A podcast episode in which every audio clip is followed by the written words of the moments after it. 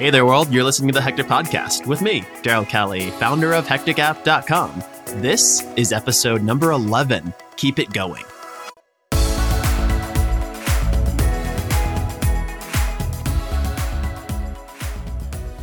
So, what is Hectic? Well, Hectic is a single digital workspace with all the tools you'll need to start, manage, and grow a freelancing business, with a built in, personalized community to help freelancers connect with others, develop and refine their craft, and get help from experts, empowering anyone with a skill and a dream get from one client to unstoppable.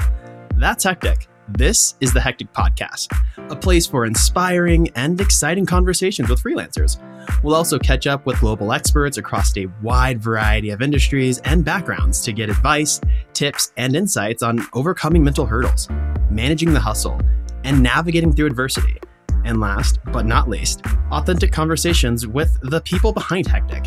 And joining me today is Marek Hosek if you Google freelancer, Marek should be the picture that shows up. His great face that if you're watching this on video, you'll be able to see right now with his shining pearls going.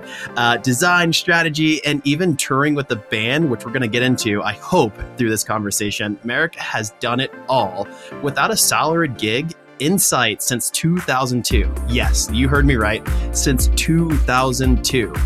After one conversation with him, this conversation, you'll start to believe and understand whatever crazy idea you have in your head, it's totally possible. And he believes and lives out this great design and believes that design can elevate your business and even transform an entire market. You know, Marek, thank you so much for taking time out of your day to catch up with me and share lessons and insights from your very successful and awesome freelancing career. How are you doing this morning, man?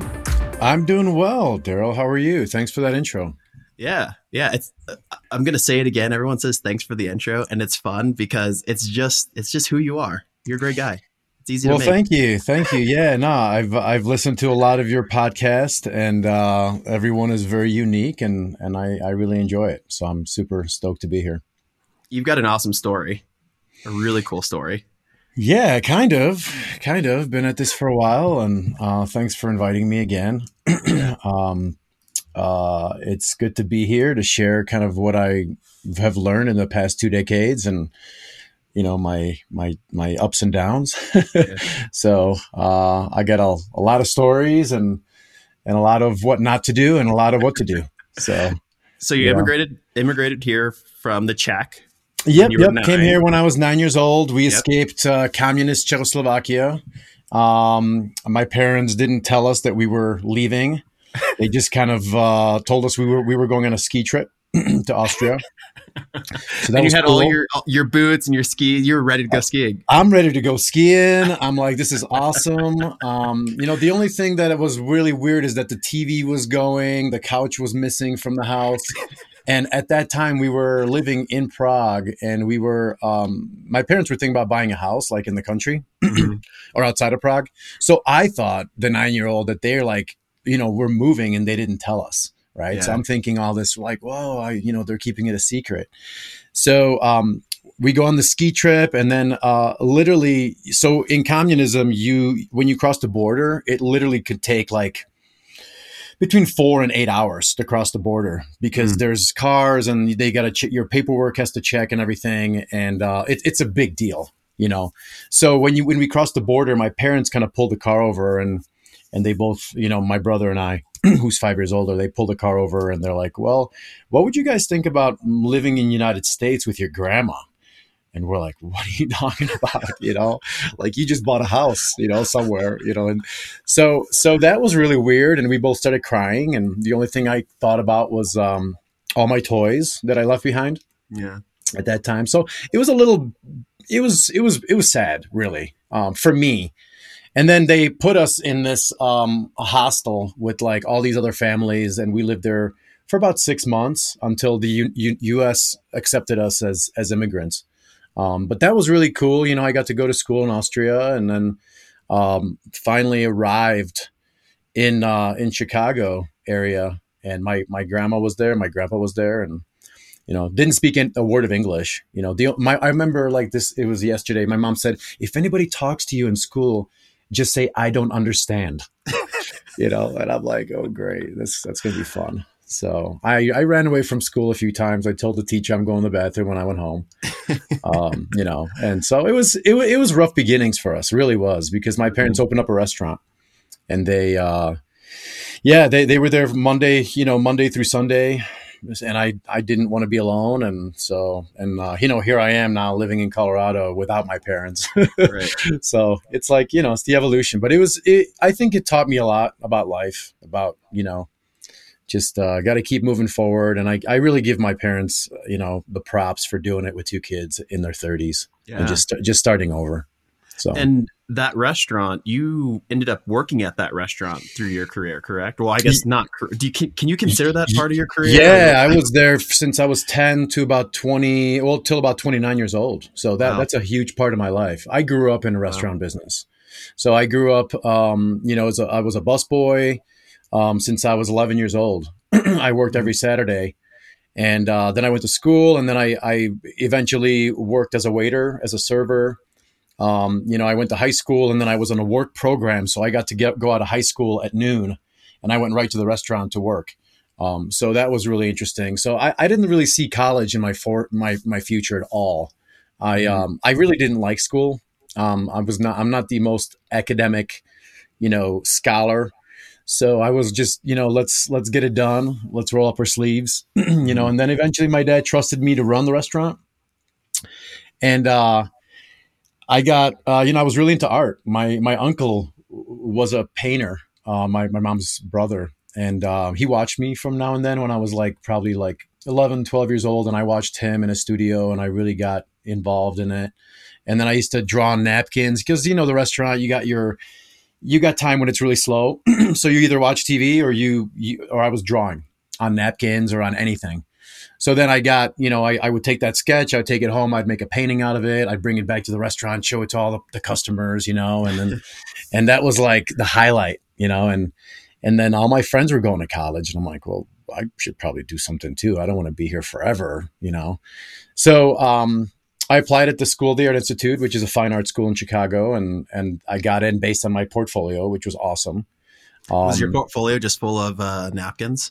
it was full of napkins, but back then I actually had the foresight to actually like, you know, I, am a strong believer that um, your work is just your like your work. You got to show it off really nicely, mm-hmm. um, because otherwise nobody's going to take you seriously you know and that still stays with me today you know you, you, look at my portfolio it's polished you know I, I, I take pride in my work. And it doesn't mm-hmm. matter if it's a business card for a plumber or if it's um, a rebranding you know for some bigger fortune 500 company. Mm-hmm. I, I feel like this is what i do and i got to take pride in it. So even back then i did a real i took photos of all my pieces. I, I did a nice binder and i went in there like here's my work you know like what do you guys think um, it also helped that I took five years off after high school to go mm. to college. You know, I I, uh, I probably would have flunked out at 18, 19. Um, and then I, I went, so I started college when I was 25. so I, I almost went into this like grad student mentality, but I was going for my undergrad. yeah. It's, it's, kind of interesting, you know, so. What did you learn during that period? That five year gap year or five year gap, year, man, gap year. Yeah, traveled, you know, uh, partied, uh, you know, dated. It was beautiful, you know. Cash. I was running a restaurant. You know, mm-hmm. it, was, mm-hmm. it, was, awesome. Mm-hmm. Cars. Um, no, what I what I learned is that the restaurant business. You know, my dad always. Um, told me, you know, hey, you want something, you work for it. You know, he didn't give me a, you know, a handout. Even college, you know, he met me halfway. So he paid half my college and he's like, you put a hundred, I'll put a hundred, you know, that kind of mm-hmm. attitude. And I think that really stuck with me.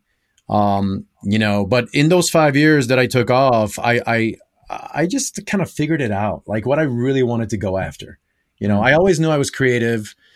Um, I always knew I wanted to do something in the arts. I just didn't know what that was. I didn't even really know what graphic design meant back then or visual communication back then of what it was called you know but um, i think it was just focus and then when i really entered um, the school of the art institute i knew what i was going after and i was i was gonna i was gonna try to make a living at it mm-hmm. so that was that was the biggest i think takeaway from taking those five years off Well, and you've made an awesome living from it. You know what? Twenty? What is it? Yeah, it's going to be eight. Yeah, it's it's going to be twenty years in uh, next year. Um, yeah. You know, and then yeah, it's been yeah, and, and and like I said, I would have probably never been able to do that if I didn't, you know, take that those five years off. Um, partly, you know, like even in even internships, right? So I worked through college. I, I worked at the restaurant, and then I I went to school full time, um, and I loved it because it was project based. And mm. the school there at Institute of Chicago, I had no idea how what a what a prestigious fine art school it was. Right, mm. um, no idea. It's part of the museum, so I learned about a painting. I walked through the museum. I see all these masterpieces, like on my way to you know art history. It was awesome, and um, it was more of a project based school, so it was pass or fail. Mm-hmm. So there was no GPAs, there was no grading system. It's basically you do the work and you pass. You know, um, uh, there was a lecture, there was a critique I learned how to critique there as well, you know, uh, because you can't just go and oh, you know, this this sucks, blah blah blah. You got to kind of ease into it. You got to be like, okay, this is what's working with it, and then here's kind of what's not working with it. Mm. Um, and I use that even today when I had my studios and had people working with me on projects. I, you know, you got to lift people up around you. If you don't do that, they're not going to want to work with you for one, right. and for two, they're not going to trust you. And um, you know, you, you got to kind of go easy, you know, because you know it's not brain surgery. Uh, you, you, know, there's no really lives, you know, at, at, at, at stake here. But I think I think you really have to, you know, that that's one thing that I learned from from going to school there is how to be a better like just a visual and how to communicate better. So you said that this this concept of you didn't know what graphic design or vi- visual communication was or what it meant then versus what it means now. Are there any differences between now and then? You know rewind 20 years ago? Hmm, yes. Definitely. So i um when i yeah i didn't even know what email was actually. You know i just it was yeah and i'm not that archaic right? I'm not like i'm not like 75 years old but i you know i'm i'm seasoned in my profession um, I think more today it's going more for digital design, you know, where back then, you know, we didn't have apps. We did the website, there was websites, but it was it wasn't that like Flash was the big thing, right? Oh, mm-hmm. let's do some fly stuff. But I was always into print, and I think that was where the visual communication was being taught. It, it was was print projects and branding and identities, you know. Mm-hmm make a logo, um, you know, make a print book out of it, you know, and feel it, touch the paper, experiment, um, that kind of stuff with typography. Um, I think today, you know, it's different for sure. Um, but but that's like even before the computer, people were drawing stuff. You know, they were they were typesetting, um, they were uh, doing grids by hand. You know, uh, where you told them that you're going to be doing this on a Mac uh, on a computer, you know, a decade later, they'd look at you like you're crazy. Um, and I think that was kind of like the the longer you do this, the more you have to keep up with what's going on, you know. Um, and I think, but but I, I also think you got to look at your past. You you got to see where visual communication came from. Um, you know, I always get asked, you know, this question. It's like, oh, so you do logos? Um, so you don't really know how to do websites, or you don't do apps, or you don't do design is design to me. I, I feel mm-hmm. like you know you can you can get in it you can get into it you can get your hands dirty you can you, know you get you can study the grid whether the grid is on a piece of paper or whether the grid is on um, you know pushing pixels mm-hmm. um, so i think design to me is design and i think uh, consistency is is, is key um, with that um, so i feel like that's what's really changed um, in the last two decades is how we uh, how we deliver the design and how it's being consumed, mm-hmm. basically. You know, but we st- we still do. You know, we still design books. We still read read books and and all that stuff. But I just think with the phones today, you know, constantly scrolling, it's just become a, a way way different approach for sure. Would you have any tips if I'm not in the design space on how I could improve my visual communication? Um, you mean like if you're a client? No, just you know, if I'm a freelance writer or mm-hmm. a free, freelance programmer, and you know I, I have this thing that i have to visually communicate you know what, any tips or even if i'm a, a, a new graphic designer or designer Yeah, I mean, I feel like don't overthink it. Uh, you know, uh, less is more kind of approach in the beginning, especially. You know, a lot of times your first idea is probably the best idea. Um, you know, don't beat a, de- a dead horse. I've been on so many projects where, you know, we just went after it and went after it and went after it, and then you know we just went back to the first one. Um, you know, and and I can probably that's like seventy five percent of of the projects. Um, and just you know think about your audience. Think about the people that are actually going to be viewing your work and and what you're creating for i guess. Um you know i think there's there's a difference between fine art and then design. Um i do both. So fine art i am my client and nobody really tells me what to do right? Um unless it's a commission for like here can you do a portrait of my family? You know you got to Mhm. kind of nail that. But I don't do portraits, so it doesn't matter. But with design, there's there is a client, you know, and there is a you got to almost like get into or with with anything that you're getting, you know, hired for. If you're an architect, you know, and they say, "Hey, I want a bedroom facing south," you're not going to put it north. You're going to put it south because that's what Mhm. the client wants. That's what they're Mhm. paying for. But now, you know, you have an option. Hey, do I want large windows? Do you want skylights? You know, how is this going to look? And how's that going to translate throughout the rest of the house? So I think that's the same thing with design. Um, Mhm. You you have to be a good listener uh, because you have to get into your client's um, head a little bit. You got to know what they're thinking, and you you know there's there's times when you you kind of you know you you convince them that this is the right approach, but a lot of times you know the client the client is pretty savvy. They they know their business better than you do. So Mhm. listen, learn, and then I think you'll deliver a good a good product. So you've engaged with what hundreds of clients over the years, and I want to lean into what you just said because a lot of our audience are very early in their careers, they're mid in their freelance career, or they're just reshaping the way that they think about their freelance career. Would you have any tips, or what would you give young Marek in terms of working with the client, navigating with client relationships, having that balance of okay, great, you want the window on the south side but in order to optimize light or optimize the flow of the room, you know, in the architect example, what are your tips or insights into being a good client manager that helps push clients in a meaningful way? Um, yeah, just just definitely listen.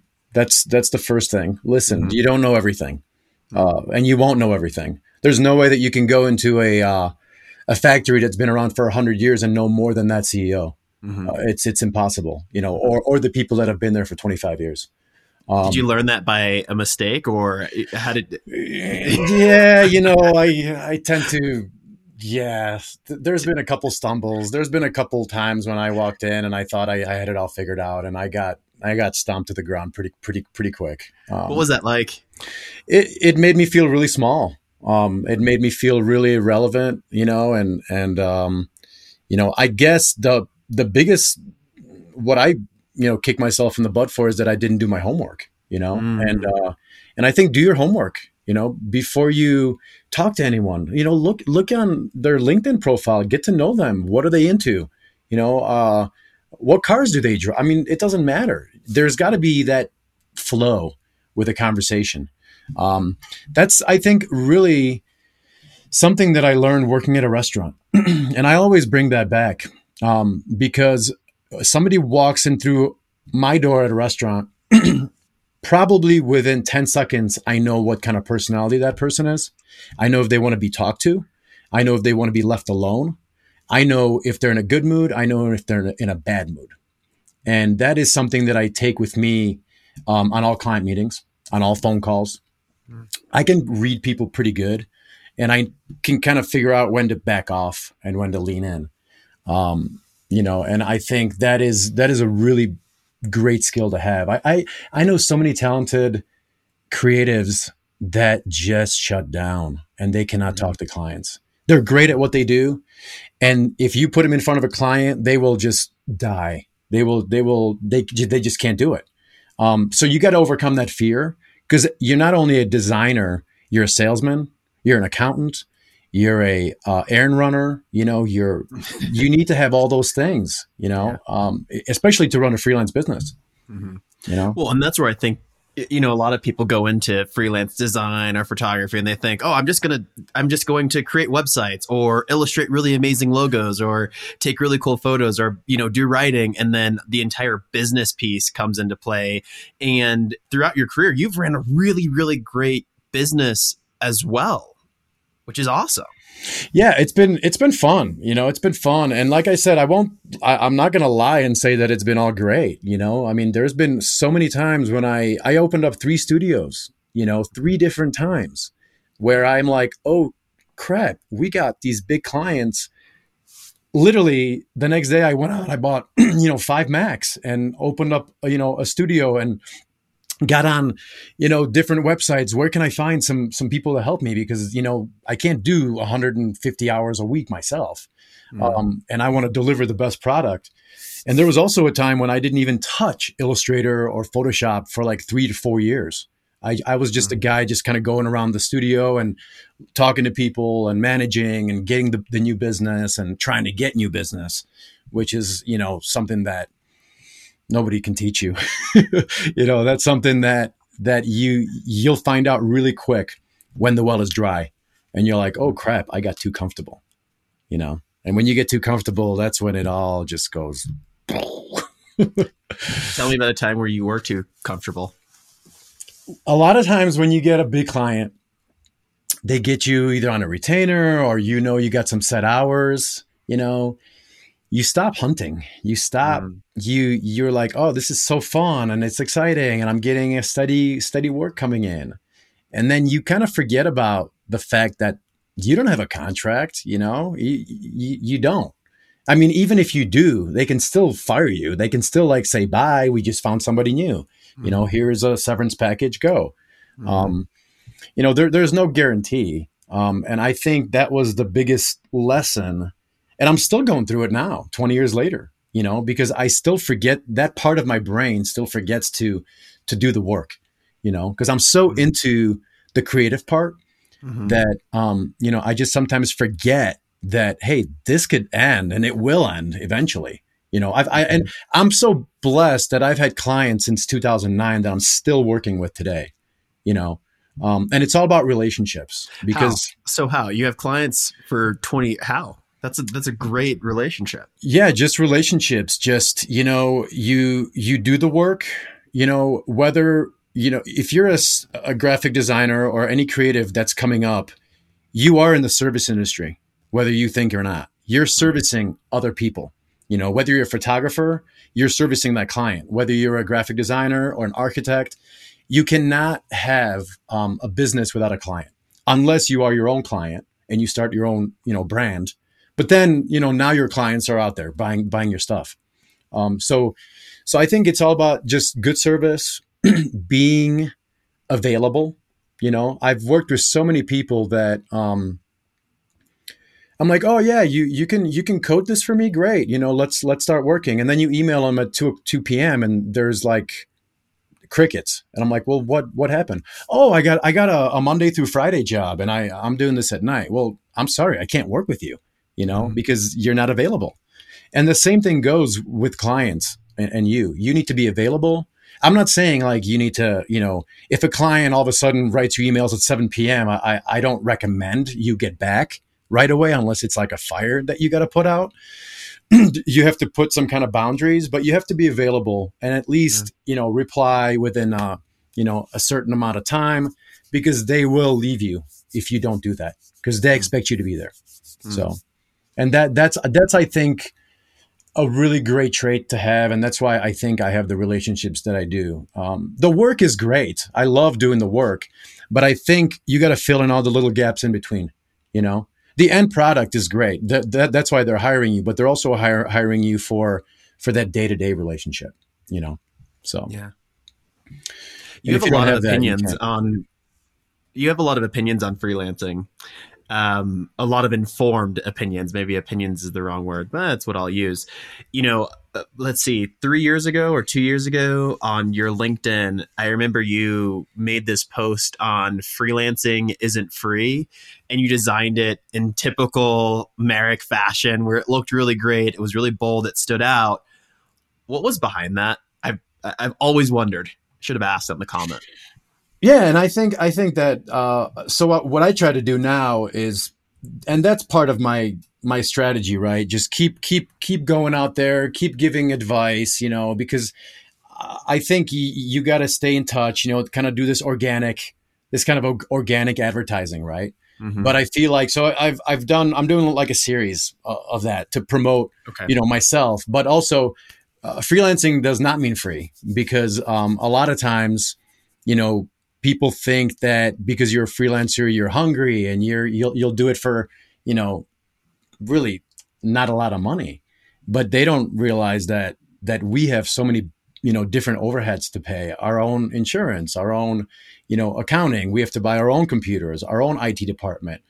So i i i think just don't you know go in there and and price fair but don't you know don't, obviously don't be greedy because you know don't compare yourself to other people what they're charging or this and this. You know what you're worth. Mm-hmm. and um you know if somebody offers you let's say equity right? Equity in your company right? I've been i can't tell you how many i can't count in both hands how many times people have said oh this company once it takes off you're going to get you know x amount of dollars blah blah blah blah blah. Well as we know, a lot of companies don't make it, you know, and, and, and it, and it doesn't have to be because of your, you know, of your contribution, because once you hand it off, they're kind of, you know, you're not really responsible for what they do with it, right? I could, mm-hmm. I could do a logo and a branding guide for you. And if I'm not somehow involved through that process for the next two or three years with you, then it, it, it may not come into fruition. Um, it, you may, you may ruin it that the person may ruin it. They may not understand how to run a business with the with the brand guide guideline that you give them. Um, so I feel like, you know, charge what you're worth um, because I've I've had some experiences where, like I said, people offered me money or, or equity in their company, and then I got screwed in the in the end. You know. So, but how do so, I know my worth? You know, if I'm early in and I see that, you know, little carrot of, you know, 2% of this future billion dollar idea or, you yeah. know, some type of weird agreement, how do I say no? How do I know my worth? What have you learned over the years? Well, I, I think there's a lot of, uh, there's a lot of resources if they go into AIGA, uh, American Institute of Graphic Arts. Um, every year they come up with a with a salary guide and uh, they give you if you're 25% 50% 75% or 100% which means like how long you've been doing it what you're what you bring to the table right? Um, so if you're just started starting out you're obviously probably not going to charge as much money as somebody who's been doing it for a decade or who's got more experience. Because maybe it's going to take you 40 hours right to achieve what somebody who's been doing it for a long time can do in 10 hours so if that person charges, let's say, 150 bucks an hour for 10 hours, you probably should charge 55, 65 bucks an hour for 40 hours, right? Uh, because it's going to take you longer to get to that to that um, to that place where where the client's going to be like, oh, that's it, you know. And every once in a while, you might get lucky, but mm-hmm. it, it is all about you know doing it for a long time and you know those ten thousand hours, you know. Um, mm-hmm that you know you're a photographer yeah. you know there's you, Erickson, yeah.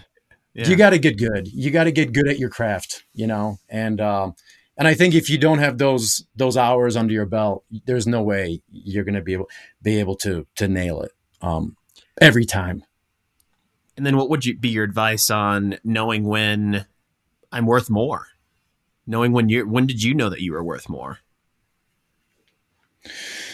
Uh I think I've always been into those relationships, right? So, so just because you can charge X amount of dollars, you almost have to uh, look at okay, is this client going to be a repeat client, a repeat customer, where I can maybe charge a little bit less? Um, but I know that they're going to be with me for you know a year or two, or is it going to be a one-off, which which I don't recommend, but we we those clients do come come by where you do a logo, you do you know some kind of a project, and then you never hear from them again. Mm-hmm. So I think have uh, have a you know be flexible. Don't say, "Oh, I'm charging $100 an hour no matter what." Because if I come to you and I offer you 40 hours a week, you know, and I tell you, "Hey, can you do it for 75 bucks an hour?" I highly recommend taking that because you're going to be in the long run, you're going to make more money and a better relationship with this client um, mm. versus you know that one off. So mm-hmm. I think uh, it's just you you can kind of see and and feel, you know, don't don't be like very rigid in your pricing. Be flexible. Um, you know, I've taken I, have done five hundred dollar pro- projects for for somebody that I didn't even know because I I liked them. I at that time there was nothing on my desk that was like I need to do this, and I really wanted to do the gig for this this this this person. You know, um, so just be flexible and don't be don't be just stuck in your head. You know, oh, I, I can't do this. I gotta, you know, charge five thousand dollars. No, you you you can be flexible and and I think there's an old saying and it sounds better in Czech, but we got to say it in uh, Czech first now. Then nemusí pršet, ale může i kapat. Um, that means it doesn't always have to be a downpour, as long as there's a constant drip right? Mm. So in a in a business world, you want that constant drip because those down downpours, especially here in Colorado, they don't come out very often. You know, you may make a ton of money on that downpour, but what you're looking for is that slow drip. You know, um, because that's the only way you're going to be able to um, have a freelance career. Mm. Um, to have those slow slow drips. And it's those slow drips that and this is me projecting, but it's those slow drips and the pores or the balance there that has allowed you to have such a lucrative and flexible and amazing career. You know, I'm I always see pictures of you skiing with your daughter in the middle of the week. Yeah. That flexibility that's in it. What else is one of those driving reasons or desires as to why you continue to freelance? You've chosen it for 20 years, oh, 22 years. Why do you keep doing it? You know, I think I don't know if I chose it, but it just kind of it just kind of happened that way. Um, part of me, like I'm always okay. So whenever you have those really low, low, low lows, where you're like, oh my gosh, I have no idea where where I'm gonna you know get this money to pay my mortgage, right? Yeah. Um, something just kind of always happens. And you know and i always get a gig you know and it's weird. So i've never been you know there's been a couple times when uh, uh, i looked at my wife and i'm like uh, i should brush up that resume huh? She's like yeah probably. Um, so i think freelance chose me to be honest with you. Mm-hmm. um, i didn't set out to be working for myself forever. Um, and nor maybe like I don't think that'll be forever. Um, mm-hmm. I still haven't had that that gig come along where they're like, "Hey, we want you. Here's a salary. We want you to be part of this team. Can you see yourself doing that? You know, we want you to be part of the band." Kind of mm-hmm. approach, mm-hmm. right? Um, would you do I, it anyways? I mean, it, you know, I guess it all depends. You know, it, it, depends on what it what it was and how excited I would be be with it. You know, and I think also um, this like live beneath your means attitude throughout my whole career um, has been really positive for me, and that's how I've been able to maintain my my my business. Mm. Um, because if you spend too much and you have those really really lows, then you're like, oh crap, um, I can't pay the mortgage. But if you live beneath your means, you know you have those that six to twelve months put away um, hmm. for those dry times. Um, you know, so, so I think that's that's how I've been able to kind of sustain the business too, you know, and uh, of course I want to buy you know X amount things, and I I, I like things just like the next guy. You know, we're a one car fa- family, you know, so mm-hmm. I, would love to have another car, but I choose not to have another car because mm-hmm. I choose the freedom of being an independent creator over uh, working for the man. Okay, so so glad you said independent creator because I know that you've probably cringed every single time that I've said freelancing because I know I know you have an opinion on this. You got to expand.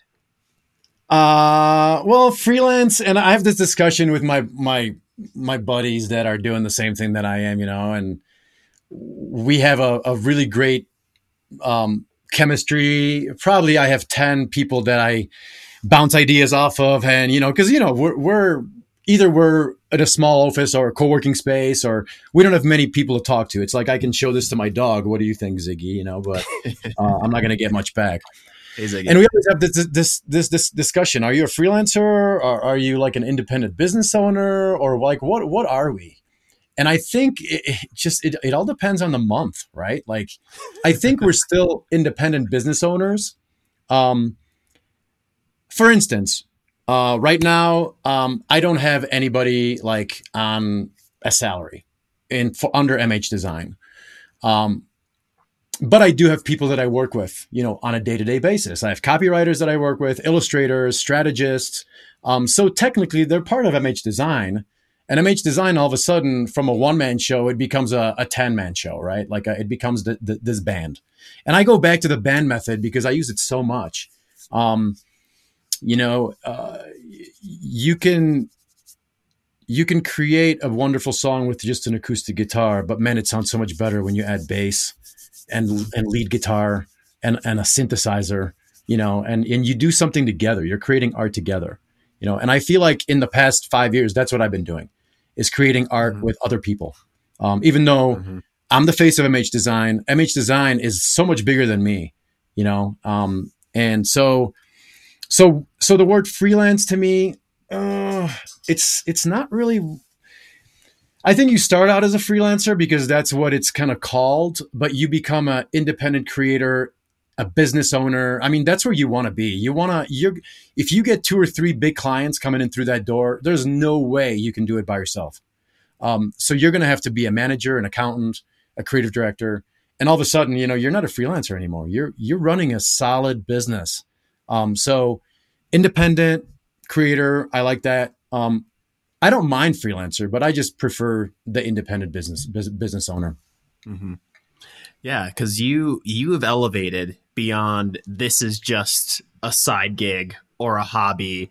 It's who you are. It's your identity. Every choice that you make is out of this decision of you being an independent creator that collaborates so well with others. I mean, you're telling about, you know, you're a one fa- you're one car family, you live be- below your means.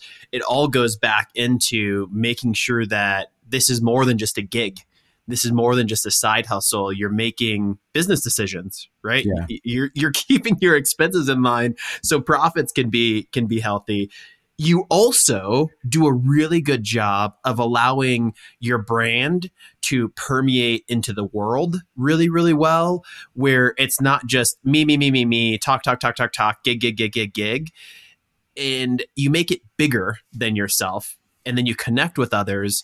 I want to talk about this really, really cool thing that you've started a few years ago Art for Health. Mm. What is it? Mm. What impact do you want it to have? Uh, life changing, basically. That's what I'll say. Uh, it changed the way I view what I do. Um, started a decade ago. I went on a on a so I've I've always done some pro bono stuff here and there, but I've never really like dug into it. Um, I went to Haiti with uh, a good friend of mine uh, in 2011, I believe, right after the earthquake in Port-au-Prince, and um, was there for six days. Um, so I shoot as well. I'm, I'm, I, I wouldn't consider myself a professional photographer, but I have shot professionally for clients and this and that. But it's not my main gig, right? Um, I, I do it as a hobby. So I went there. I brought my camera, took a ton of great photos, brought them back to the, stu- the studio, and I looked at at them, and I'm like, man, this is really pretty powerful stuff. Um, not even the the work, but the subject, right? Um, the the people that I was shooting and and the the places, and it just really made an impact. Um, so I'm like, I talked to my buddy. He was at Rush University Medical Center, and I'm like, why don't we do like a like a art show and then raise money, you know, to send more teams out there and medical teams and just like a total pipe dream you know like i have no idea what was going on you know so we we planned this like big event this big wedding awesome you know? And our goal was to raise $10,000.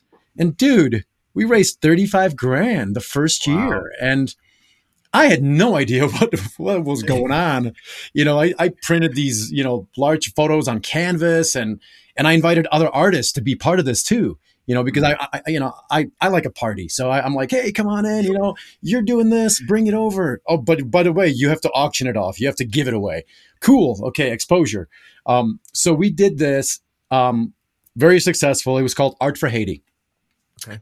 Second year, we just kept doing it, you know. And I went to Dominican Republic uh, with this group. Um, brought back new photos, got involved again, you know, got some exposure from from the news and this, and we raised fifty thousand dollars. And I'm like, how is this even possible? It was a lot of work. My wife, I thought, was going to divorce me when I was planning this because it's literally like planning a wedding, you know. And uh, she's like, "Oh my gosh, you're planning this again? And are you going to be doing this for every year?" And I'm like, "Well, if it goes well, yeah." Um, so then we started uh, rethinking the structure. We're going to different places than Haiti. So how about art for health? Right? Everybody wants to be healthy. Medical artists are kind of coming together. So we had this vision of of sending different artists, whether you're a photographer, poet, painter, you know, graphic designer, photo, uh, uh, on these trips with these with these medical students from from Chicago, and it just kind of grew into this thing that really is bigger than me. Um, I may have planted the seed, and it was such a great thing to do, and it was so inspiring, and probably some of the best graphic design, visual communication work I've ever done. Um, that's that's probably the most like the stuff that I'm most proud of is that stuff I'm doing for Art for Health and um, and and Art for Haiti. Um, and then decade later, it's still going. I'm not in Chicago. I'm in Colorado. There's a big committee. Um, they set up their whole non-for-profit organization called Community Empowerment, which I branded. Um, and then now we're just kind of, I'm just like a, st- a bystander now. It's it's I, I, I let them do it, you know, and it's it's it's a beautiful thing to see that I don't have to have my fingers in everything, and I'm you know not a like not controlling every little thing. Um, so yeah, and that's why it's it's on my website because it's a big part of my work and it's a big part of who I am and why I I do graphic design um, to, to to to do stuff like this, you know, to help because visual communication can change change things. You know, uh, look at Black Lives Matter. I mean, they're, they're they were walking around with the posters, right? And everybody was doing this kind of stuff, and like all these different movements, you know. And there has to be visual communi- communication with that, because if there isn't, um, there's something missing. That ingredient is missing. Um, Yeah, I agree. So, so yeah, I mean that's a huge part of who I am, you know, and I, I love it. I'm still involved with it. This is we're planning year number eleven, um, coming up with the concepts right now, and I'm actually thinking about taking my whole family to D- D- Dominican Republic, um, to actually show them what's going on over there, where the money's going, and we're approaching almost eight hundred thousand dollars now that we've raised. That's Um, huge. So yeah, it's huge. It's I mean, from just a ten thousand dollar dream into this, it's it's awesome, and it's awesome to see all these people coming together to make it happen. Yeah. So, So super proud of everyone on it. Someone that's listening, they want to get involved or donate. Where could they do that? Yeah, they can go on communityempowerment.org. Um, and um, yeah, you can do donations there. If anybody is interested in even going on any of these trips, you know, if you're if you're in the medical field or if you're uh, a creative of, of some sort, you know, we're always looking for um, fresh blood, you know, because, and also like, I don't want to keep going because then these people are going to see the same thing, you know, Right. like I want other artists involved and I just want to be the guy who's kind of cheering him on from the sidelines. Yeah. You know, I've Yeah. been there. I've, I've, I've experienced that joy, you know, and I want other people to experience that joy. So, um, yeah, definitely go, go on there, or you can actually email me through my website and I'll give you all the, all the information. So, Marek, as we wrap up, did you do homework for the signature question? I did. I did? did. I did. All right. So, what's one good habit that an aspiring freelancer should start developing, or one negative habit that an aspiring freelancer should stop doing? And if your notebook's already full, because mine would be if I was listening to this, just flip a new page. I'm imagining this is going to be gold. All right. Now it's got to, the bar's here now. Yeah. Well, I think uh, aspiring freelancer, I think always have a side a side project going on. Um, don't just rely on client work, right? Because those side projects, like Art for Health, um, have got me number one more recognition. They got me. It gave me more satisfaction, and it built more relationships than any client work ever could. Mm. Right, and this was all self start. Um, nobody paid me for this. Um, I always have side projects. Even when I had a studio with a with a with a team, we always were working on some kind of a mailer or a, or a, um, uh, an art piece or um, a special website to showcase stuff, or even client work. We're like, oh, let's take their stuff and let's just make art out of it and give it to them for Christmas. You know, like that kind of stuff. Always have a side thing because that's going to keep you fresh. And then when you don't have any client work, you can always work on that. So mm-hmm. that that I, I think get into the habit of of doing side projects. That'll turn into something magical. And where could we connect with you online? Online, uh, yeah, you can go to mhdezign.com, and that's with a Z, um, M-H-D-E-Z-I-G-N.com. And I'm on LinkedIn, Instagram, all the social media networks, uh, which are very hard for me to keep up with. you do a good job on there. Try, try. I like, I like well, that's because I'm uh, that, that's because I'm an independent creator and I have the time to do it. That's awesome, my Marek. This was this was so much fun, and yeah, audience, this me. is the first time we're recording with video. It's really cool. You know, I know yeah. our our episodes have been going longer and longer we're trying to dial in what what you like. So we've been hearing some feedback on you know episodes being too short because you know once you just get started going, you know it's it's over. So we're trying to extend it a little bit, get deeper into the person that we're connecting with, so you can connect a little bit deeper.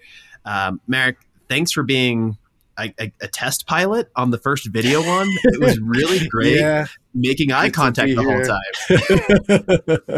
trying to, trying to. Well, thank you, Daryl, for having me, and uh, thank you for all that you do, and definitely uh, what you're doing over there at Hectic. It's it's awesome, and it's for people um, like myself and everybody else who's listening. Yeah, yeah.